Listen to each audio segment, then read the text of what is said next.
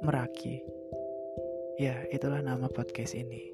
Satu kata yang menggambarkan banyak sekali pertimbangan dalam proses pembuatan podcast ini. Meraki berasal dari bahasa Yunani yang artinya melakukan sesuatu dengan jiwa, kreativitas, dan juga cinta. Podcast ini hadir berdasarkan jiwa, kreativitas, dan cinta yang dirasakan. Akan membahas berbagai macam cerita dan proses dalam hidup.